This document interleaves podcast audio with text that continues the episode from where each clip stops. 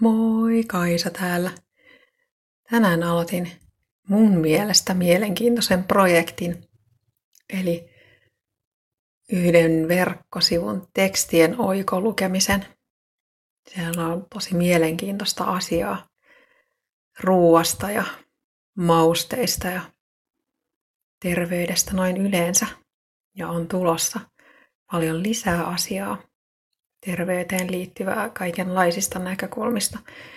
Vielä on projekti kesken oikeastaan vasta täysin alussa. Siitä lisää myöhemmin siis. Tämä projekti on yksi niistä jutuista, mitä mä haluan tehdä niin sanotusti uuden maailman synnyttämiseksi ja ihan henkilökohtaisella tasolla uudenlaisen elämän rakentamiseksi myös vaikka sitä mä oon tehnyt nyt jo hyvän aikaa, siis vuosia, niin vielä on vähän hakusessa se, että mitä mä sitten lopulta haluan. Ja niin mä luulen, että sen kuuluukin olla, että ei sellaista tunnetta kuuluiskaan tulla, että no niin, nyt tämä on valmis, ei tarvi enää mennä mihinkään eikä tehdä mitään, koska eihän ihminen ole valmis.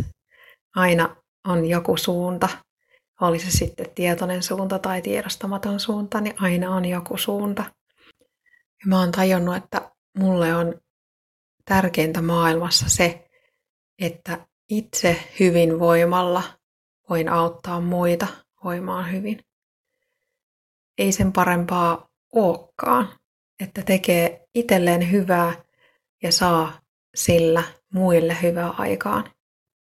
Kerro mulle, jos tiedät jotain parempaa. Tänään mä olen toisaalta tämän kaiken hyvän vastapainoksi ollut myös tosi peloissani siitä, että mitä mulle tapahtuu, mitä, mitä jatkossa on edessä.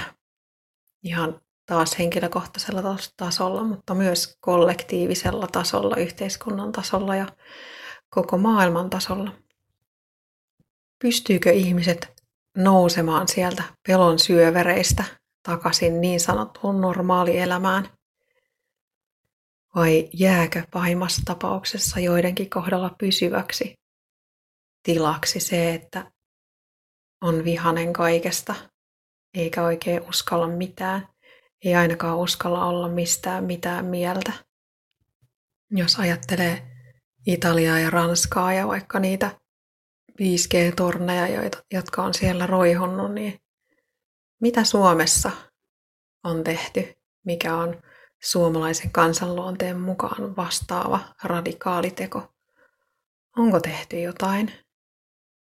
Ja jos on, niin onko se vain sellainen asia, mitä media ei ole halunnut käsitellä yhtään millään tavalla? Mä oon miettinyt kanssa sitä, että tietääkö ihmiset olevansa tosi peloissaan ja jos tietää, niin, niin mitä ihmiset tekee sille, sille pelolle?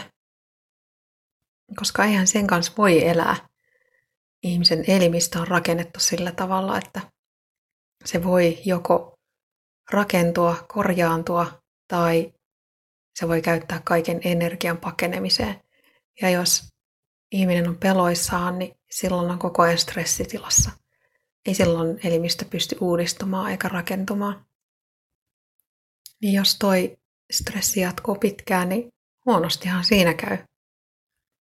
On kuitenkin lopulta tosi paljon, mitä voi tehdä siinä tilanteessa. Pitää vaan osata etsiä ja valita ne itselleen sopivat keinot. Hankkiutua eroon pelosta ja, ja siitä selviytymismuodista, mihin kortisolia ja mikä se toinen aine, pseudokiini, mihin ne minkälaiseen tilaan ne ihmisen johtaa. Jos et ole aikaisemmin pohtinut pelkoja, niin mietipä nyt, että mitkä sun keinot on vaihtaa moodia tavallaan pois sieltä pakene ja taistele moodista sinne palautumisvaiheeseen. Tärkeä asia. Ja pysy terveenä.